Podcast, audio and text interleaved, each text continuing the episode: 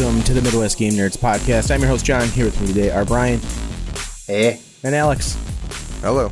This week, we're going to talk the Ascent and Skyward Sword HD first impressions, as well as some game news. But before we get to all of that, if you want to follow us on social media or see other places you can listen to or watch the show, check out MidwestGameNerds.com slash links. The Midwest Podcast Network now has a Patreon. The Patreon is meant to benefit all the shows on the network. You can subscribe for as little as $1 a month and help keep our shows alive and well. Check it out at mpn.bz slash Patreon. Thanks again to Jason K, Tom Z, Chris K, and Alan K for the contributions. One of the perks to joining the Patreon is you get early access to our bonus episodes that we call side quests. They're just random thoughts and things that we talk about, usually food and drink and excursions and things like that. this week we talk about this. We're going to talk about Fago Firework. No thanks to Fago themselves. Yeah. And uh, I should and, try that too. and Apple Sin or something like that from sure. from yeah. Iceland. Why is it orange if it says apple on it? Maybe That's, oranges uh, are apples weird. over there. So that old No, adage 'cause, of like- it's apples to oranges uh, is actually an apt comparison.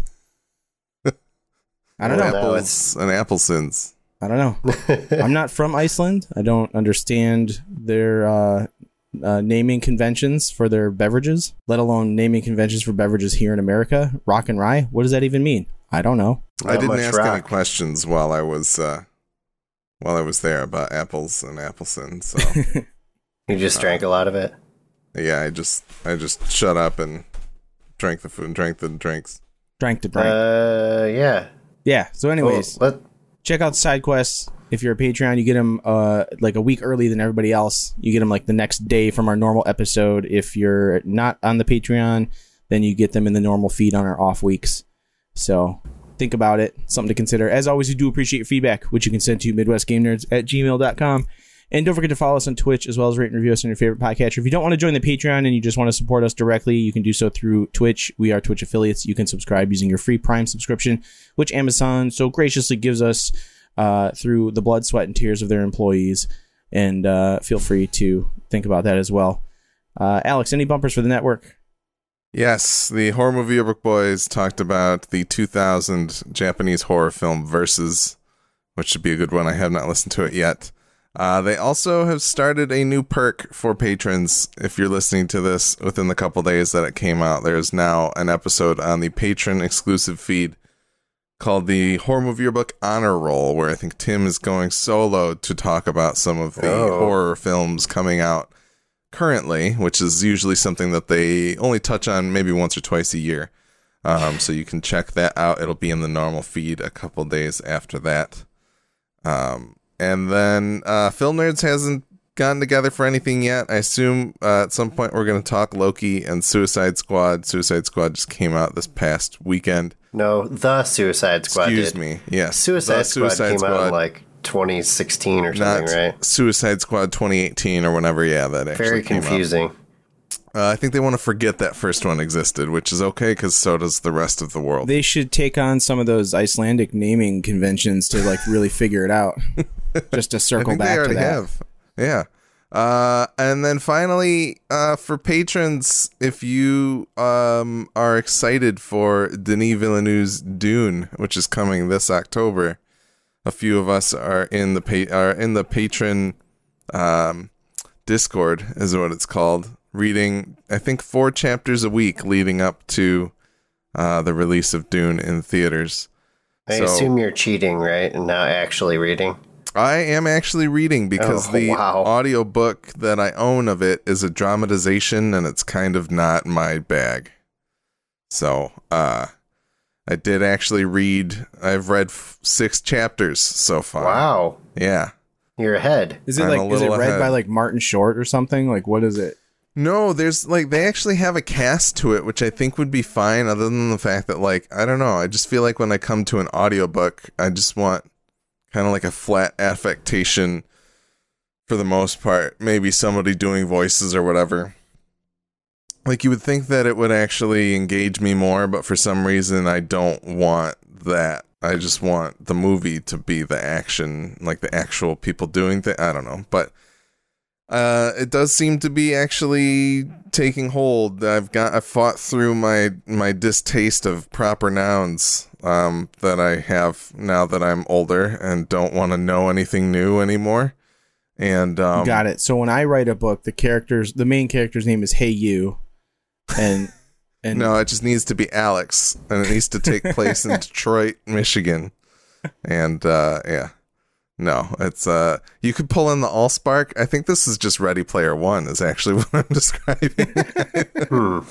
but uh, yeah, no. So Dune, we're reading Dune. Come check it out, uh, and uh, and join us in our in our reading. Encourage me to continue reading a book because if I don't receive praise, I won't do it. This could be the start of Midwest book nerds. yay.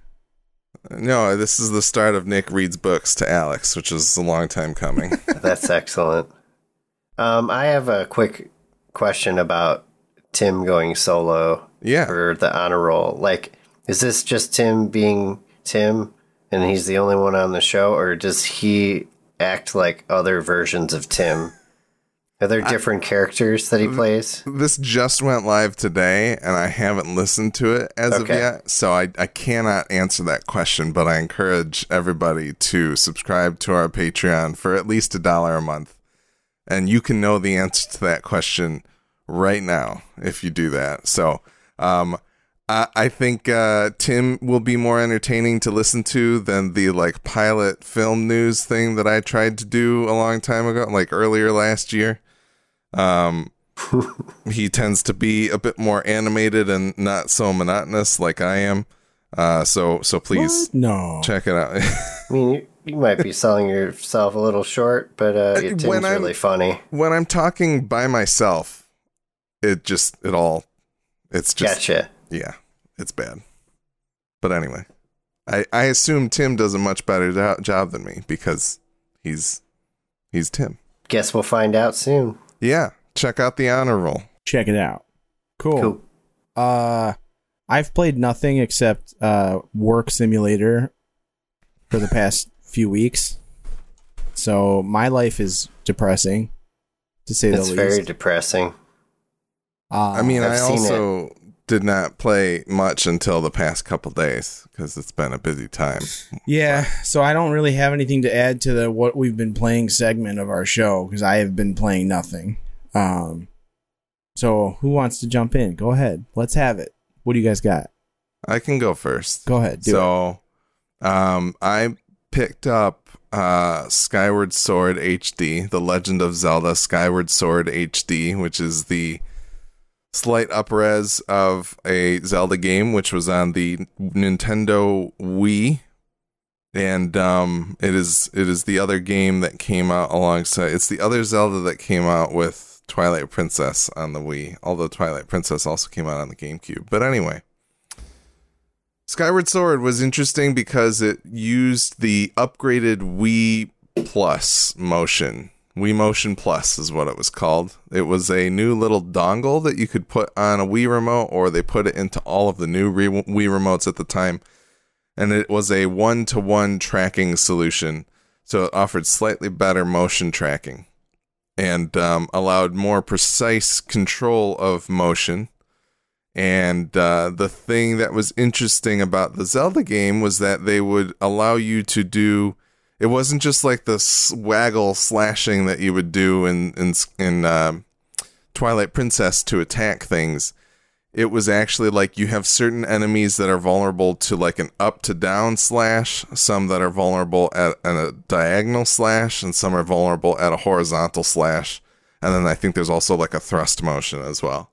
So they actually incorporated the ability to use these different motions and the precise motion in the actual combat and some of the puzzles of the game.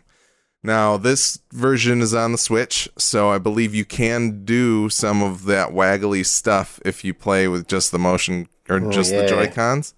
I have not done that as of yet. Um, but they for, for people who don't want to do that, they have mapped that sword mechanic to the right analog stick. Um, and it's a little weird. I'm just imagining you waggling on on the fucking plane. Like, I didn't actually take the Switch with me on the plane, otherwise wow. I would have done that. Yeah, but um, no, it's it's a little. I don't know. The controls of the game feel really weird because they put that that stuff on the right stick. You don't have a normal camera, which is also the case on the Wii because there wasn't a right analog stick. So you actually have to hold down the L bumper to be able to use the right stick as an actual camera, which is better than probably playing it on the Wii was, is my guess. All of that sounds bad, though. But it's a little strange, and I think it's going to take a little bit of getting used to, and I'm hoping it doesn't just bounce me from the game. So I, I've, I've been playing for about an hour. Um, I think there's probably about 37 hours of tutorial left for me to get through, and then it starts becoming a Zelda game. Um, so I'll tune back in on that later if I play more of it, which I, I hope I do. I've always heard that it was good. It's just a lot longer than it needs to be.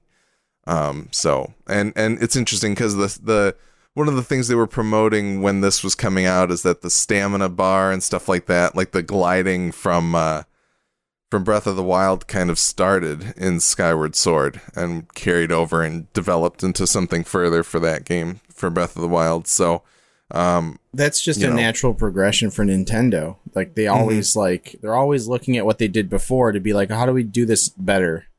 How do we Yeah. make this more intuitive? How do we make this work the way we think it should? Like Yeah, and they yeah they keep iterating on certain mechanics, especially with Zelda games. They're pretty good at that. I feel Yeah. like Mario games kind of stay a little static, or they do something radically different with it each time. But um, yeah. And the other thing I'll say about Skyward Sword, this one, for those who don't know and can't imply from the name, it very much takes place in the sky.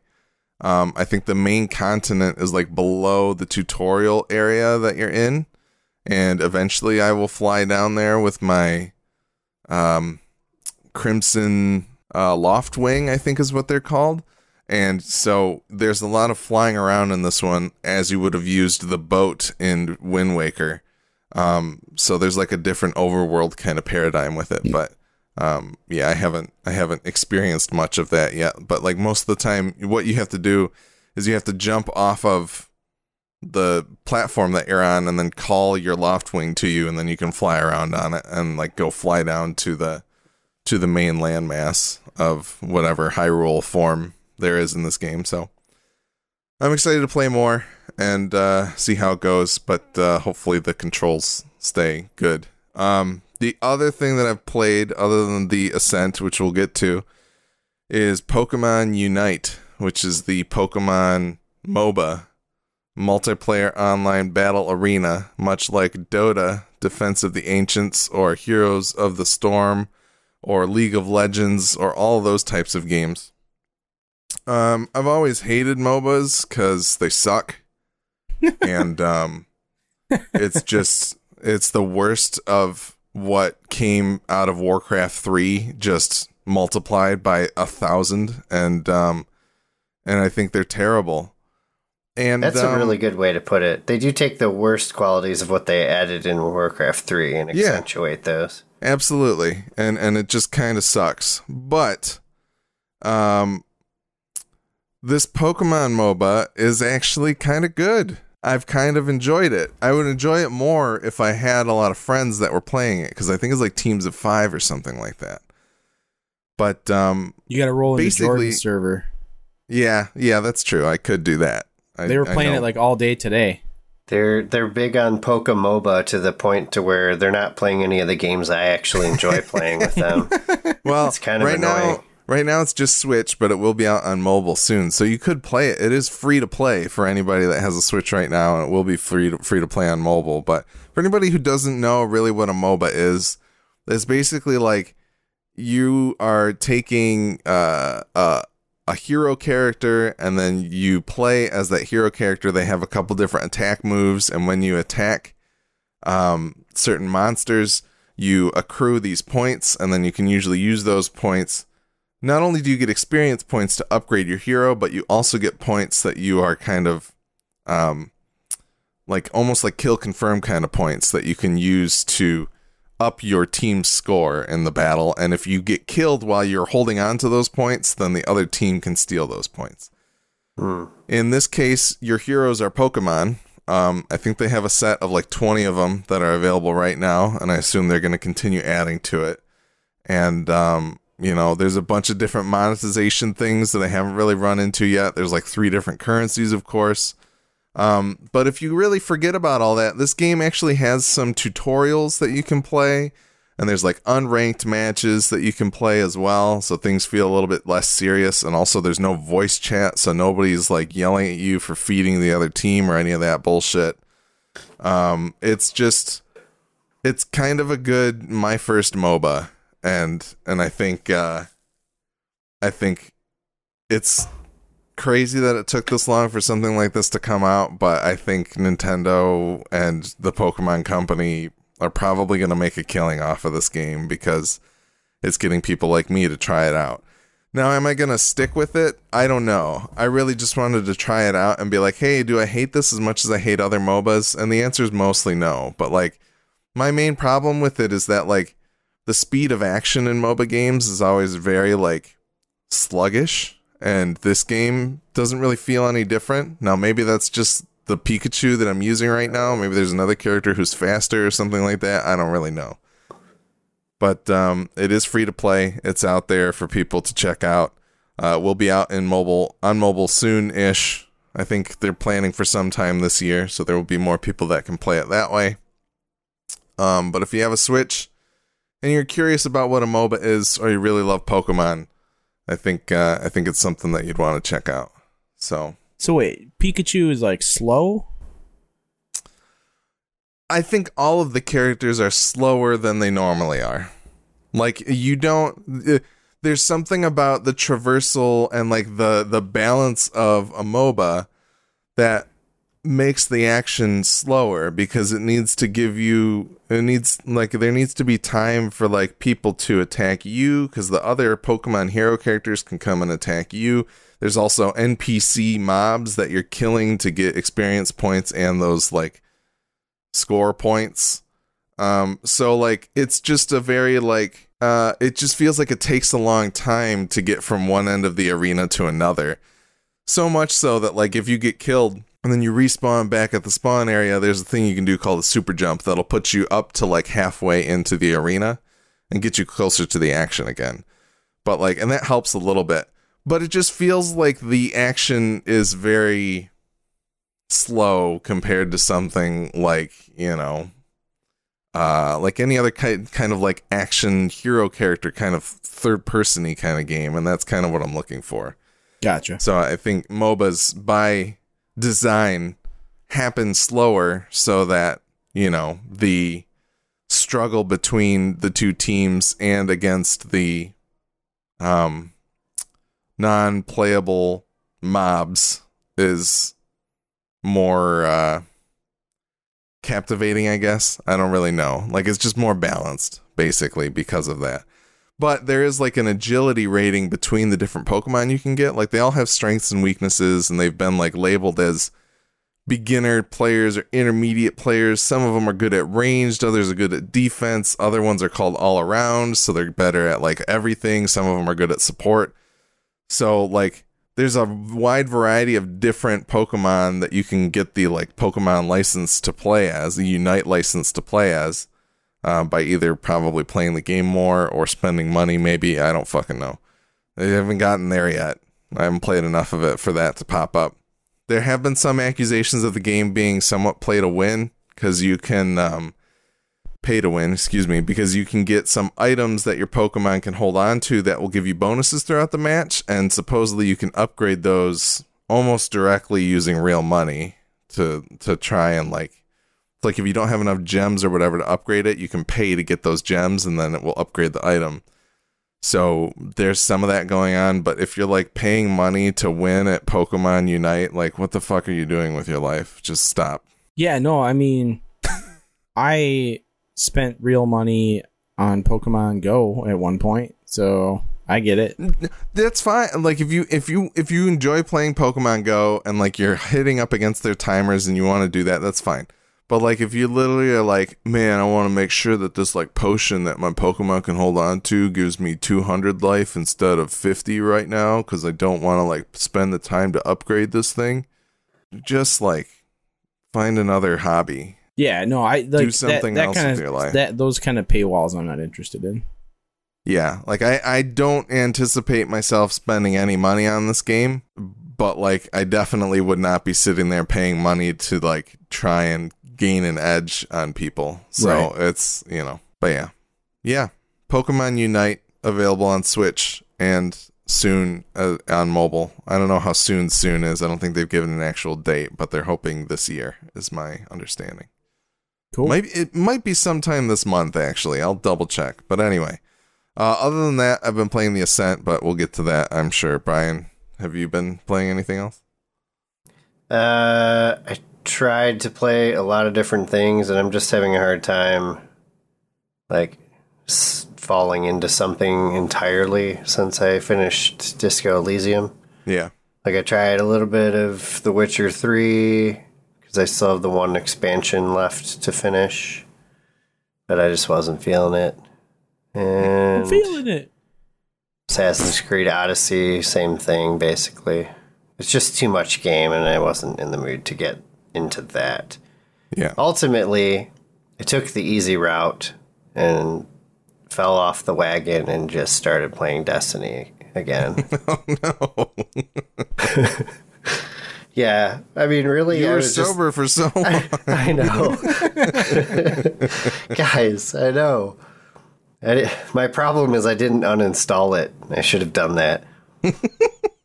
That would have been the final nail in the coffin. Except that isn't even enough anymore because I have gigabit ah. fiber, so I could just reinstall it and like entirely too fast. Damn it!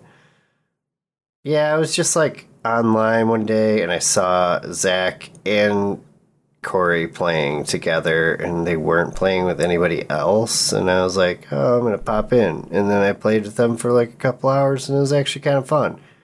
And I was like, "Oh yeah, I forgot I could actually have fun doing this." That's two And people that- that are really fun to play that game with. So Yeah, so that helped.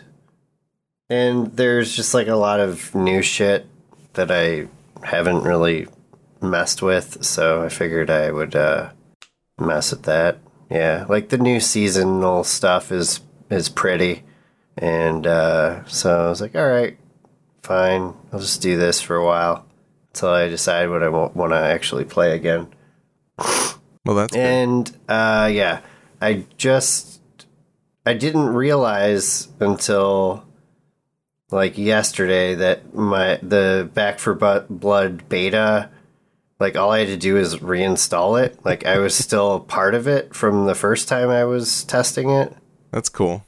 So I didn't have because I, I like was just not going to do that because I didn't want to watch Twitch for like an hour to get a key. Yeah, But then I found out I could just install it. And I was like, all right, cool. Um, so I played the new Versus mode once just to see what that's all about. And uh, it's kind of fun, but it is not set up at all the way Left 4 Dead's was. And that's a bummer to me because Left 4 Dead basically you would just play through a campaign like normal, but then the the uh, zombie side would ha- would be controllable by humans as well. Like they could take control of special infected. Yeah. And basically, you would take turns and see who got the better score. Like see who got further in each campaign level and died less and stuff like that. And I, that was really unique. And like I understand there's a lot of balance issues and stuff with it, so maybe that's why they didn't want to just do that again. And they wanted something that's like a little more competitive. But uh, I don't know. I, I just I loved the way that was set up back in the day, and like, yeah, it's the new mode is more like surviving like waves, or basically you're just surviving for a certain amount of time in a round against the uh, zombies, which are playable by humans. Um, and then you can like upgrade in between rounds and stuff. Like you can buy stronger abilities for your uh, zombies, or like if you're the survivors, you can sur- just buy like different weapons and stuff. I think, as far as I can tell, I don't know. I only played once. It would have been more fun if the other team didn't just start quitting on us. uh, and besides that, yeah, basically just the ascent. I assume anything black, back for blood wise, and you almost called it back for bud, which I think is another game.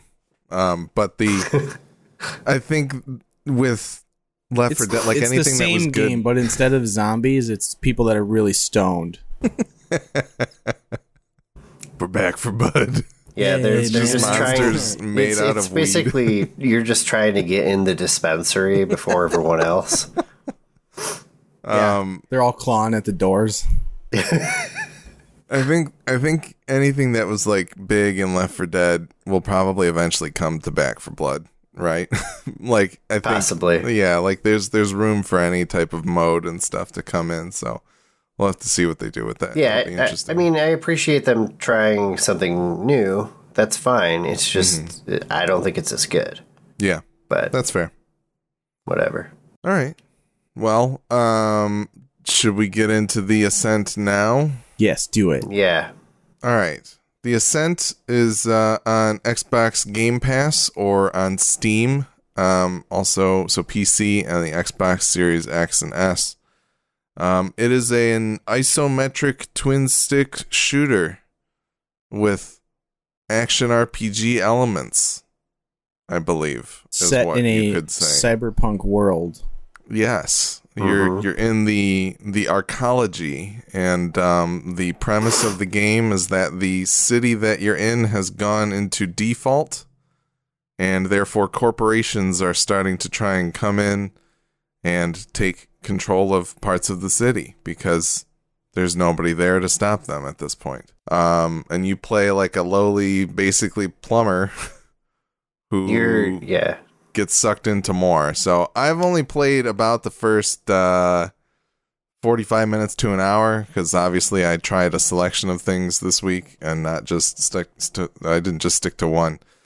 Um, so I've only just gotten to like the opening of the world. I finished the first mission and like got to the hub where you can start to get side missions and stuff like that. Brian, how far in are you? Um, I yeah, I completed the first main mission. I got out like into the arcology proper, like this the city looking area, and I tried to do a side quest, but I think it was broken.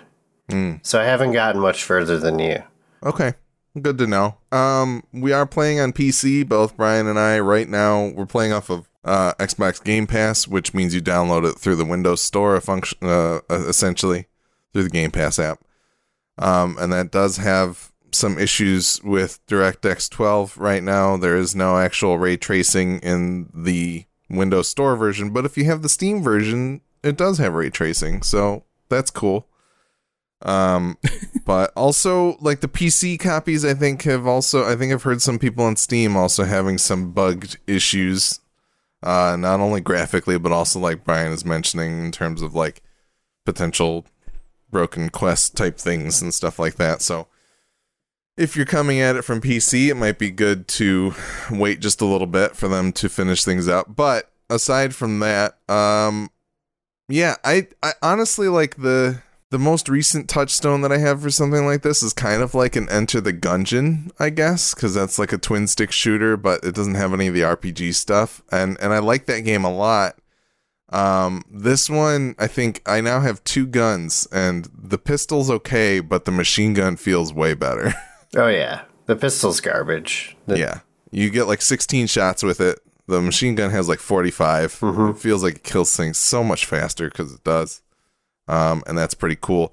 There's like abilities and things that you can get that will go on bumpers, and then there's also like grenades that are called like tactical. I think they're tactical something or tacticals. I can't remember, but testicles. basically, yeah, testicles. The grenade you can throw your testicle and it'll do like a shockwave kind Uh, of thing. No joke. I, I mentioned that because my side quest today was to collect ten like feral testicles, Oh, interesting. but I Well, couldn't that's- find any of. they were the the level was completely unpopulated. Like I had already been through that area before, so maybe like I was supposed to do the side quest when I was in there originally, and they just never repopulated the ferals or Hmm. whatever they're called.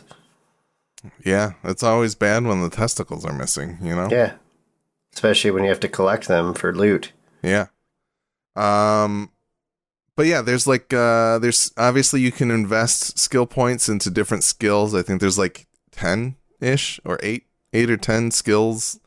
Things like um, weapon accuracy and um, like reload speed and your health and your energy for using skills and um, you know critical hit percentages and things like that. So there's a few different things that also can be augmented by some armor that you can discover as you go through as well. Um, and you know, it's just this like very um the arcology itself is just like it's it's an alien planet, so there's a lot of different alien life things speaking non-English languages. Um, and it's very like a, a very busy looking world. There's always like robots and things around you, Mhm. and um, filled with lots of different life, and it feels really cool in that respect. And like this is a pretty small team from what I can remember too. I can't remember. I think Yeah. Neon something. Um, but they they've it's really cool. Like it. I really like isometric games, and I wish we got more of them. And I feel like it kind of they they were able to use they're so far they've used that to good effect to have like one fixed camera angle where you're kind of walking through an environment and it does shift and move when you get into like the bigger area like the full arcology or whatever but um yeah no like the story seems pretty cool. I'm excited to see where it goes. Um and like i just i'm glad the machine gun feels better because if i only had that pistol for a long time i might have put the game down because it just felt like i was really struggling to to kill things. So brian what do you think? Uh, yeah, I have similar thoughts on that. Basically, I, I I really like what they've done with the world. Like it's it seems really cool, and it seems like, eh, yeah, it looks like really lived in, and um, I'm excited to explore around more because they have like hidden crates and all kinds of stuff like loot you can find yeah in the city, and uh, there's side quests to do in there. Um, but like, I hate the fact that I have to walk so damn far to get like into a mission, really. Hmm. And then, like, if you die, which is really easy to do when you're playing by yourself, it seems I I find it to be pretty easy yeah uh, then you have to like continue your your last save point, which was you know wherever you started the game on that like day, basically. So you have to run all the way back to where the quest was and start. It, it's just like I, I found myself running to and from more than I was actually like shooting things. Yeah, the game doesn't really do a great job of letting you know when it's auto saving, but at least when you Yes. go to quit, it tells you, "Hey, last time you saved, it was this long ago." That that's literally the only way. That Um, Yeah, you that's know. the only way you can tell where And you're at. So that like, part I find frustrating. Like I feel like Yeah. when you go in to start a quest, when you go into a new area, it should just fucking save. yeah, yeah. So it's yeah, I I don't know why it doesn't quite do that. I haven't gotten to a point where that's bothered me too much, but um, yeah, It, it Uh, bothered me today because I went into that side quest and um, ran around forever in this area where I was supposed to be finding enemies and couldn't find any. And Mickle- then, sorry, keep going. and then, uh, so I just left that mission, and then I tried to do another one, and then I just died right away. But it, it took, yeah, I was like running there for like a couple minutes solid. I feel like. Yeah. and then I had to respawn all the way back in the other side of the arcology. Well, and the And- weird. I was gonna say the weird thing about the arcology is that it feels like there's a lot of it that doesn't really have that much of interest in it, and I'm not sure if that changes in the future. But yeah, uh, Mickle one two three in chat is saying I spent ten hours or so at the game using the trains for fast travel, as I thought that was the only way. He said it took me ten hours to find out T lets you fast travel. That is very good to know. Um, It's like so, you uh, know. you know, walking right past the gun in Bloodborne. I, I think that's a little more fundamental, but like I don't I don't recall the game saying any, and maybe we're still a little bit early on for it to actually bring that up. But It might sure. have brought up a tip about that, but uh, it it didn't. Like it, it just kind of brings up a lot of lines of text, and I tend to skip over There's- them because they're not super interesting. and that's so- I think that's like a fundamental like thing that's wrong with certain games. I guess is like when they're throwing you in like some crazy ass action shit, and then there, there's like these tooltips that pop up, and it's like I'm not paying attention to that shit like in the middle of like some fucking gunplay. You know, like I'm not like that. I, it happens to me all the time. Like I don't remember what game it happened to me last in. It was probably Cyberpunk or something. But like, like I just I'll be in the middle of some shit, and then I'm seeing like tooltips pop up, or maybe it is Cyberpunk when you're driving and you're getting all Yeah. kinds of notifications that pop up on the screen. Mhm. Like I can't like I gotta stop the fucking car and like pull over and text message like in real life. Like Well, f- for this game, they do they do stop you for certain things, right? They do pop up this window in the middle that's like, here's this thing we're telling you about. Mhm. So you do have to hold a button to get out of it. But still, like if I'm in the middle of like, or if I have some amount of momentum for that thing that I'm doing, I feel like it's hard for me to be like, all right, I'm gonna read this whole paragraph here. No, for sure. Well, and But- like uh like in Biomutant is another example where they do it like the complete opposite, where like it stops everything you're doing. You're in the middle of performing a task that is like a pretty simple A to B kind of thing, Mhm. and it stops you and shows you some tooltip for something that like doesn't fucking even matter with what you're doing. Like yeah, or at least that's what it seemed like at the time. Like, I don't know how to find that happy medium of like, you know, letting you as the player perform the task, but also giving you the knowledge you need to play the game further on. Like, you know what I mean? Like, I don't know. Like, yeah, I'm trying to think of games that do it really well. And I suppose like, uh, like Days Gone does a really good job of like when you're listening to the audio logs, like it plays through the the speaker on the controller on the PlayStation instead of like through the the game, and like you can keep playing the game while the audio log is playing. Like I really like that kind of thing, and I think Death Stranding did something similar too.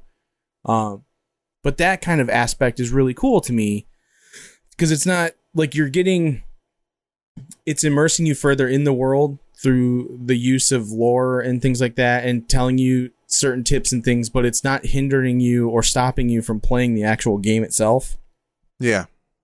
so Yeah, I think there's like it's like you said, it's a happy medium, and also I think different people prefer different things in that type of situation, right? Some people might want to be stopped and sit there and read the paragraph. Other people might do it better if you um have it in the stream of doing something. And then, you know, there's a yeah i mean like it depends on the on the task itself you know? If it's something where like in biomutant it's teaching you about how to do a particular like hand-to-hand combat combo like definitely stop me from what i'm doing in the middle of like a fight to be like hey like you need to learn how to use combos. This is how you Yeah. do them. Like that's different. But like when it's when it's something where like i'm trying to walk from point a to point b to progress like a story thing and then it's like some stupid cutscene for no reason that shows you that you can go and pick up garbage, like which is what it did in Mhm. Biomutant that really pissed me off. Um, like I don't need that. Like don't give me that. Like yeah. I, I want like if it's again if it's important for like the actual gameplay, I'm cool with it stopping me and being like, hey, like you should probably figure this out. We're gonna explain it to you. But if it's not that important for gameplay, then I'm not really interested in having it stop me from playing the game. Yeah. Yeah, so this game does stop you, but it uh I think I feel like in most cases I read it, but I do remember very specifically one time where I was like, I probably should have read that better. Yeah. like it, but I just kept going. There is a codex that I'm sure I could and and it pops up and like it does give you I think it does have a section for just the tutorial stuff.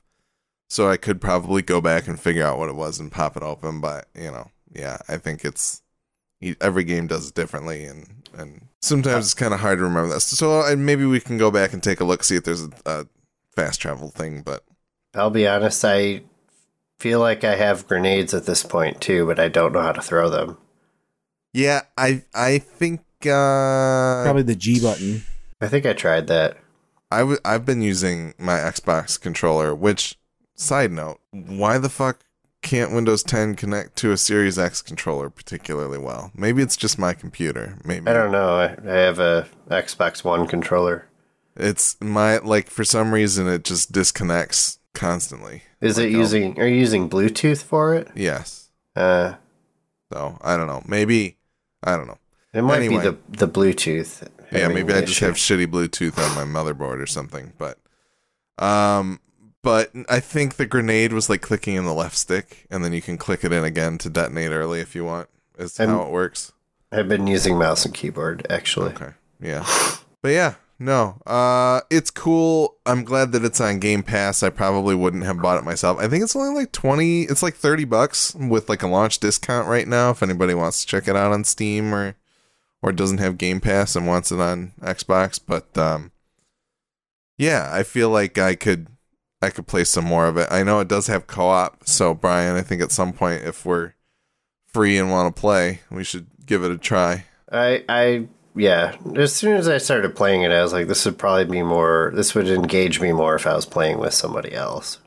Do you know is it is it two player or four? It's up to four, I believe. Okay, that's cool. Yeah. Do So you get to John, create you your character? Yeah. Yeah, there's it's pretty limited options, but you can. Yeah, Are there classes get, or is it you just get kind of clothes and stuff. there's not a class system as far as I know. okay? Um, it might just be how you spec out your character, but Right. Yeah. and what uh, what abilities you pick up. I've, I've been having a like like, in my Google News feed. I, I was having a, a an article pop up. I don't remember from which publication, but uh, something about how the world of the Ascent is much more engrossing and intriguing than uh, Night City. Do you guys feel that is the case? As like They could from, be. from one cyberpunk game to another, like It's hard to say yet. It, yeah, it's a little But- early on. But I like even just the conceit of this game of like here's this futuristic city that has defaulted on its debt and therefore corporations are coming to, you know, secure, consume, take control of parts of the city. I feel like is much more feels more cyberpunk than cyberpunk. Yeah. well, n- not necessarily like maybe that already happened in Cyberpunk, right? We just don't really like know or care, but like I don't know, it just feels like the premise of of this game feels a lot more compelling than like, you know, here's this city that's just running and it's Night City. right. Like First this, person Grand Theft Auto in the future. yeah. Yeah. Okay. No, that's cool. You're um you're actually I mean you're not just like a janitor. You're you're actually working because you're basically an indentured servant. Yeah, that's right. Yeah. So- when you you the the cost it takes to ferry you to the planet basically makes you in debt to the To the corporation that runs it. Yeah. And so then you are an indentured servant until you finish your contract or die, basically. And then yeah. So Yeah. Cool. No, that I mean that sounds cool. I, I might be interested in playing that, but one of the issues I always had uh, like playing uh, things like Diablo with multiple people was that I couldn't pay attention to what was happening in the story because everybody was always like moving around too quick and like moving forward and progressing and like I was always playing those sorts of games with people who had already played them a bunch. So, uh, yeah, maybe maybe I should try and jump in on this while you guys are still at the beginning. I don't know. yeah, we're both pretty early on, so I think you have a little bit of time. Like you could probably knock it out in one night and catch up to us. I don't we're not that far in. Yeah, I know. no, yeah. So- You, you could do it in an hour easily. Yep. Cool. Sounds good. Well, let's uh let's hit some game news. All There's some right. cool some cool things that popped up this past week. Um, but we Yeah. can go as far And back as the Dead, so cool the Dead. Space trailer if you want. That's what I was gonna do. Uh, EA had a play event, Play Live 2021, where they showed off a trailer for a new Dead Space, and I am so excited. Um, I really loved the first game and have never gotten around to playing two and three. Um, but it was very much like a um, like a sci-fi and even more sci-fi Resident Evil. Um, that came early in the PlayStation 3 and 360 generation, and uh, I'm uh, I'm quite excited to to see what they. I guess midway through that, gen- or not midway, but a couple years into that generation, and I'm excited to see what they do with it. Like it's a very good property.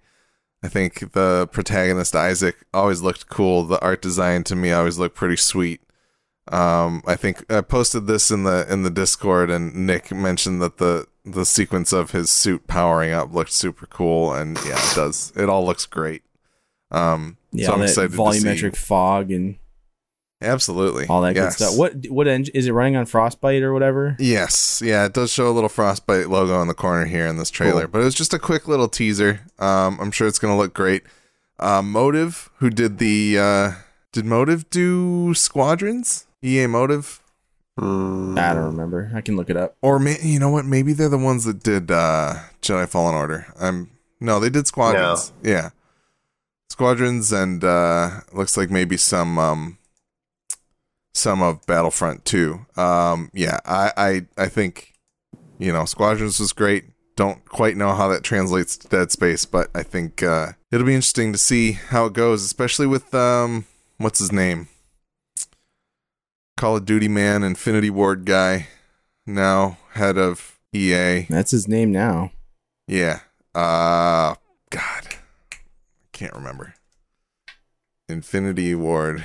We're a good video game podcast. Dave Stoll. No. Uh founders. I mean, you know, you don't like proper nouns. Vince Zampella, uh, who Oh, was that guy. very, very much the head of um, uh, Respawn, which is a, an EA acquisition. The the one of the creators of Titanfall and now Apex Legends. I think he's taken on more of a leadership role at EA. And they made Jedi Fallen Order. Yes, so I think uh, I think him having more power at EA will be good for pretty much everybody underneath. I agree. I don't think Respawn's made a bad game. Yep. So I can agree with that's, That's good. All right. Uh next up. There's a lot of stuff that happened with Activision Blizzard over the past couple weeks. Um very much uh I think the state of California, the California Department of Fair Employment and Housing uh has filed a lawsuit against them in July that uh, described a company culture that allowed for gender-based discrimination and quote constant sexual harassment according to this Polygon article. Um, and more than 2,600 current and former employees signed an open letter to leadership against, uh, obviously, this uh, against the company and f- in support of this lawsuit. There's also a very big um, walkout that occurred uh, in the past week or so. So, yeah, uh, I think there's a lot of other podcasts that are better equipped to talk through a lot of this stuff uh, than than we are. But um, I think basically at this point, like I hope this actually spurns some change, and whether or not it will, I guess we'll see. I know the man, one of the one of the executives, um, who was actually named in the lawsuit specifically, um, has left the company. Sorry, I can't do all of this at once. Um, I'm trying to think. It's not Bobby Kotick, who has apparently re- remained pretty silent about all this. Who's at the head of, uh, you know, the head of Activision Blizzard, but uh, J. Allen Brack, who is one of the leaders at Blizzard, um, at Blizzard Activision, Blizzard. has, has left the company uh, to look for better opportunities, according to what uh, what was said in his statement. But um, yeah, no, I think uh, sucks that this is something that needs to happen, but I'm glad that. Um, I'm glad that California is doing something about it, and uh, hopefully it's meaningful and something can can happen there. hmm I think uh, I think that would be good. Um, all right. Next up, Horizon Forbidden West was delayed to 2022. Um, sad, but not surprising. Gives me more time to actually find a PS5. Yeah, yeah, yeah. So that's good. Gives everybody time to hopefully get a PlayStation 5, but we'll see if that actually happens. Um, but yeah, I wouldn't be surprised if this is very much COVID influenced, but honestly, this is kind of thing that probably would have happened with or without COVID too. So, who knows? But uh, yeah, no. Uh, I heard the Giant Bomb guys joking about this Bloomberg article because it says Sony didn't immediately respond to a request for comment. News of a possible Horizon delay was first mentioned by video game reporter Jeff Grubb on the podcast Giant Bomb. Um, but yeah, that's not the name of their podcast. And uh, I'm not sure that he actually mentioned that on the podcast. I think he's got his own show on their kind of network thing that they're doing now. But yeah, nope. Horizon Forbidden West delayed to 2022. Sad, but uh, you know, lots of delays Just, uh, coming. you know, another another situation where Jason Schreier just gives everyone bad news. I don't think he's ever reported on anything positive. That man is just No. full of negativity. He doesn't need to. It's hard to report on anything positive when the world is horrible, John. I hate him so much. Anyway. uh Kotaku Excuse me. Kotaku has a report. Uh new PSVR 2 details leak from the Sony developer conference. Uh this is coming from a YouTuber who posted um some information. Um basically uh right now there's a code name NGVR, the next generation VR, It's probably going to be called PSVR 2. It's looking like it will have a resolution of 2000 by 2040 per eye, which is a little bit of a bump above the Oculus Quest 2. Um, and this is likely going to be an OLED display with high dynamic range, which is awesome, and Mhm. I would be down. Um, wider field of view, about 10 degrees wider than the previous PSVR, and that's 20 better than 20 degrees wider than the Oculus Quest 2. Um, and I think one of the things that they are planning to utilize is eye tracking, which will allow the system to um, render only the parts of the images that you're looking at in the highest amount of detail. Um, Yeah. That that is- is, like technology is just awesome, like mind blowing. I don't know if people have seen that that uh, video or that GIF of like the game rendering only what's in front of the player camera, but like this is like an even more specialized version of that. Yeah, where, they, like, they've literally- showed it off with Horizon Zero Dawn specifically because of how Yeah. like crazy that game's graphics were and its rendering capabilities. Yeah. So um that's awesome. And then um there's some other info here that says that there may be some sort of haptic feedback in the headset that helps reduce motion sickness, which is interesting. Curious Reduce to see. it? Seems like it would induce it. Yeah, I don't know. Maybe they're doing some sort of like negative, uh, like a wave cancellation kind of thing, man. something like I That- can't- that's crazy. I, it was- I wonder if it's built out of like uh sim I bet you you have to use the headphones because when I started using my noise canceling headphones for the first time, the noise cancellation, the ANC that was in it was was like it made it made me feel like lightheaded and, and weird like wigged out. So I wonder if they're Mm. using that sort of technology like auditory, which would make sense I suppose because like your sense of balance and orientation are partially tied to like the equilibrium in your ear. ear. Yeah, So that'd be really yeah. I don't know. interesting. It would be cool to, Yeah, but- to see how that works. What, Brian? What if it just goes haywire and you just fall over and vomit right away? Somehow you f- you flip like a weeble wobble up onto your head and like yeah, Yeah. It inverts gravity on you. yeah, then, somehow it's magic. uh, it spins so fast that you are in negative gravity. Yeah. Um, the thing also mentions that some of the controllers will have uh, sensors that track where your thumb, index, and middle fingers are. A lot like um, the the Oculus controllers did, and, and the the newer um, Valve, Valve Index controller. So that's cool. And then um, they say here in this Kotaku article, some of the interesting tidbits dropped in the vid uh, in the video concern software. The claim is that Sony is looking to move away from so-called "quote unquote" VR experiences, you know, like pretending you're Batman for 90 minutes or swimming with whales for 10, in favor of greater focus on quote console quality AAA games. Uh, further, it said that Sony thinks the best way to accomplish that is to create hybrid games that support both conventional displays and virtual reality, sort of like Capcom did with Resident Evil 7. Um, and then, yeah, so according to PSVR Without Parole, which was the YouTube channel that a lot of this appeared on, the event passed without any explicit mention of PSVR 2 being backwards compatible with PSVR 1 games, which seems mildly concerning. A lack of backward compatibility with older VR purchases would be a big misstep, so I'm expecting Sony will take care of its earliest adopters. However, what apparently did get mentioned was Sony is intending to make a big push to remaster PSVR 1 games for new hardware. Uh, I would be bummed if it wasn't just you can play literally all of your PSVR 1 stuff on PSVR 2. Also, doesn't seem to make a whole lot of sense to me. Yes. So, but at the same time, this is first place Sony we're talking. They could very easily do that, and that would be their decision that they made, and it would be a shitty one, but it's possible. Um, I so- mean, there's only going to be like 10 of these headsets out in the world, anyways. That's true. Yeah, we won't be able to get one till 2025. But uh yeah, we'll see. I'm excited for more VR news and uh and I hope that uh I I'm I want to know what they're cooking up every tidbit we get is is good. So, all right, two more stories. Epic has sunk five hundred million dollars into the Epic Game Store and doesn't expect to make a profit until twenty twenty seven. That's crazy. That's a lot of money. That's so much money. Um, But they have a lot of money.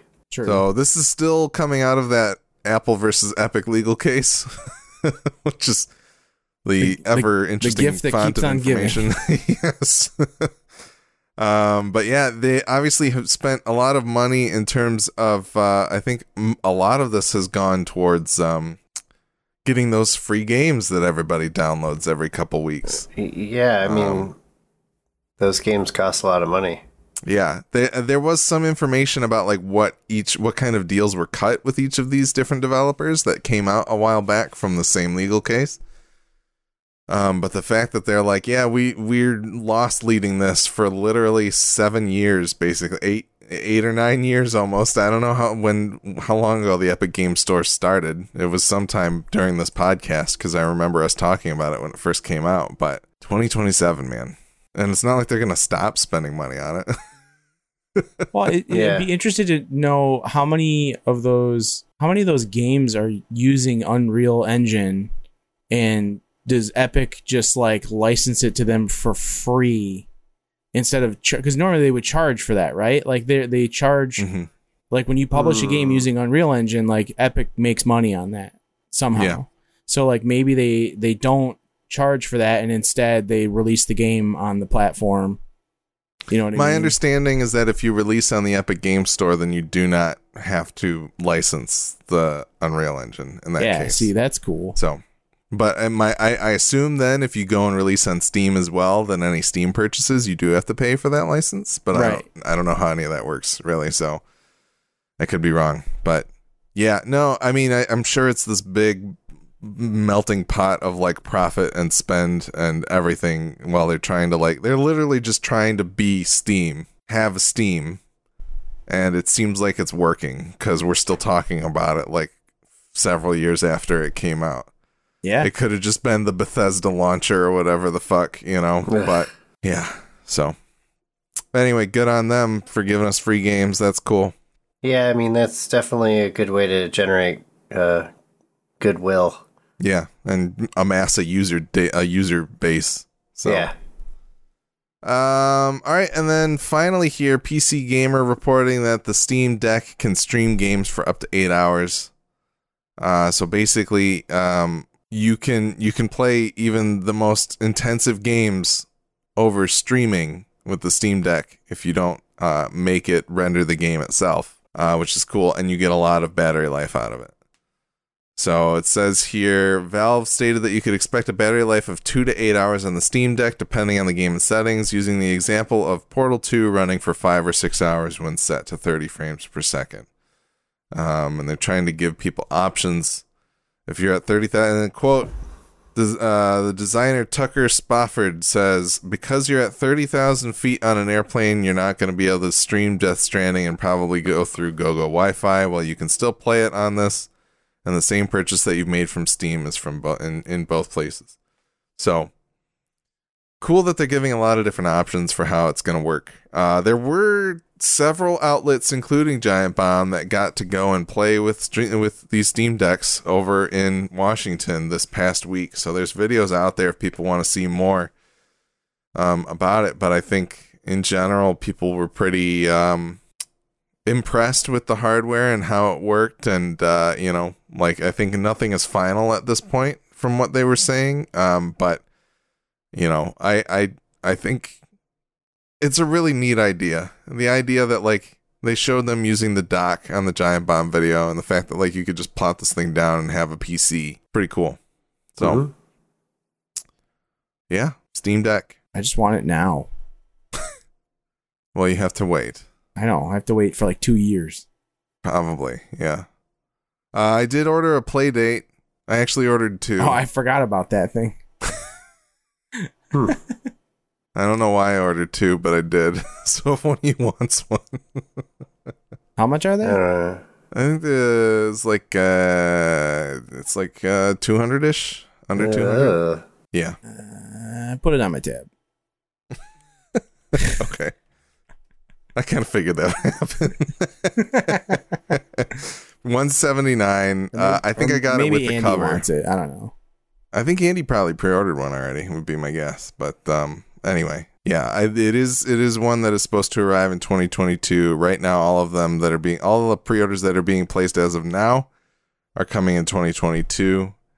Um, they say that they've ordered 20,000 units for 2021. They're making even more in 2022, adjusting production based on demand. Um, so yeah, no, I uh, I'm curious to see what this thing is like and uh, what these games are like. I just want a fishing game some on videos Give me a it. fishing game. Yeah, I feel like that makes not? sense. absolutely. But uh, yeah, Or some kind of crane Playdate. game. yeah, that would be good. Um, Does Or- the and- does the the crank have like haptic feedback of any sort? I doubt it. I mean, I, I'm sure it has some sort of tactile sensation to it, but I don't Yeah, know. it'd just be cool if there was like haptic feedback and there's like a safe cracking game or something. that would be pretty sick. I'm still like a- disappointed that the crank isn't to just power the battery. maybe it is. Maybe I'm on one Yeah. How amazing would that be? It'd be awesome. You just hook it up to a drill. That would be pretty sweet. Yeah, but I mean, uh, the drill needs a battery too. Yeah, yeah. Well, then you that's your extra battery because uh, this thing has a it needs it's a it's got a it's only it's not a replaceable battery like an old handheld would be. So What kind of Hmm. battery life does it get? It's got to get pretty good battery life. Yeah, considering the screen doesn't even have a backlight. Yeah, it's like an e-ink screen or whatever, right? yes, um, fourteen days standby and eight hours active according to the website here. I figured Um, it'd be more than not eight bad. hours, but that's okay. Yeah, you'd think so. Yeah. But uh yeah, I don't know. The thing looks neat. I think it'll be novel at least. We'll see we'll see how much we continue to play it it will it be comes out. novel. Yeah. Um they have this like stereo dock cuz you can use it like a Bluetooth stereo speaker apparently. Interesting. Hmm. But uh yeah. That's the Playdate. Anyway, I Yeah. think that's it for this app. That's cool. If, uh, if you want to follow us on social media or see all the places you can listen to or watch the show, check out MidwestGameNerds.com slash links. The Midwest Podcast Network now has a Patreon. The Patreon is meant to benefit all the shows on the network. You can subscribe for as little as $1 a month and help keep our shows alive and well. Check it out mpn.bz slash Patreon. Thanks again, Jason K. C. Chris K. Alan K. for the contributions. One of the perks of joining the Patreon is you get early access to a bonus episode we call Side Quest. The sidecast we talk about all kinds of food and drink and super awesome adventures we go on. And as always, we do appreciate your feedback, which you can send to MidwestGameNerds at gmail.com. Don't forget to follow us on Twitch as well as rate and review us on your favorite podcast. We're all Twitch affiliates. You can go on Twitch and subscribe to our channel. It's like four ninety nine. If you do it from a cell phone, it's like five ninety nine. Because that's how those app stores work. They'd like to take some money from you. Uh, so if you do it from the website, it's only four ninety nine. It's cheaper. You want to save yourself a dollar. You know what I'm saying? I don't know what we're gonna do on the next episode. We're gonna do something about games. Uh, public service announcement: Hades is out on PlayStation and Xbox as of the 13th, and it will be on Xbox Game Pass. So maybe you should play some Hades. How's that sound? Everybody should check out Hades if they haven't checked it out as of yet. Yep. And then uh, I think there's a game called 12 Minutes that's coming out. I think also probably on Game Pass, maybe. It's about twelve Um, minutes long. It costs like a dollar ninety nine. It's an Annapurna interactive game I made that I up. would like to check out, and I believe there's voice acting in the game from James McAvoy, Daisy Ridley, and Willem Dafoe. So uh, might be worth checking out. We I would shall get it just to listen to Willem Dafoe. There was Yeah. a firefight. Exactly. Name that movie. Not you guys. Saints? Not you guys. No. Oh, whoops. The listeners Yep, listeners too need to write in and name that movie. Uh, it's if- too late now. If there's any real cl- crossover from film nerds, still, uh, I think there would be plenty of, of listeners that would be able to. Name the band that used that line and that segment of Boondock Saints as an intro to their entire album. Not you guys. Don't say it. I don't actually know that one, so He goes. He. It's the whole line where he's like, He's like, it was a fucking bomb. and then it goes through the whole sequence that's like Apocalypse Now. And he's like, there was a firefight. And then there's like four snare drum hits. And then it like breaks into like some really sick hardcore metal. If you can name that album, I will send you a 3D print of Brian's mouth. What? I have not signed off on this. You're gonna. Movie's got uh, Walking Daryl before he became Walking Daryl. Walking Daryl. It's just uh, Daryl Nobody. I wish I, I wish Hideo Kojima would have called the director's cut of Death Stranding Walking Daryl and it was in the Walking Dead font. We can make that. I'm gonna make that shirt. That's gonna be a Midwest Game Nerd shirt, Walking Daryl. Walking Daryl. but it'll be in the Death Stranding font with like the streamers coming off of it. a Hideo Kojima game. Yeah. Walking Daryl. All right. Anyways. All right, everybody. Uh I don't know what we're gonna talk about next time. Maybe that stray game with the stray cat or something like that. I know that came out or is coming out really soon. And I wanted to play it. It's on PS5. It looks sweet. That's cool. Uh there's a bunch of other stuff coming out soon. But we can talk about that later. And you can just look forward to it. And uh Cool. yeah, join the Patreon so you can hear us talk about food and drink and adventures. Also known as side quests. And that's it. We'll see you guys later. Peace.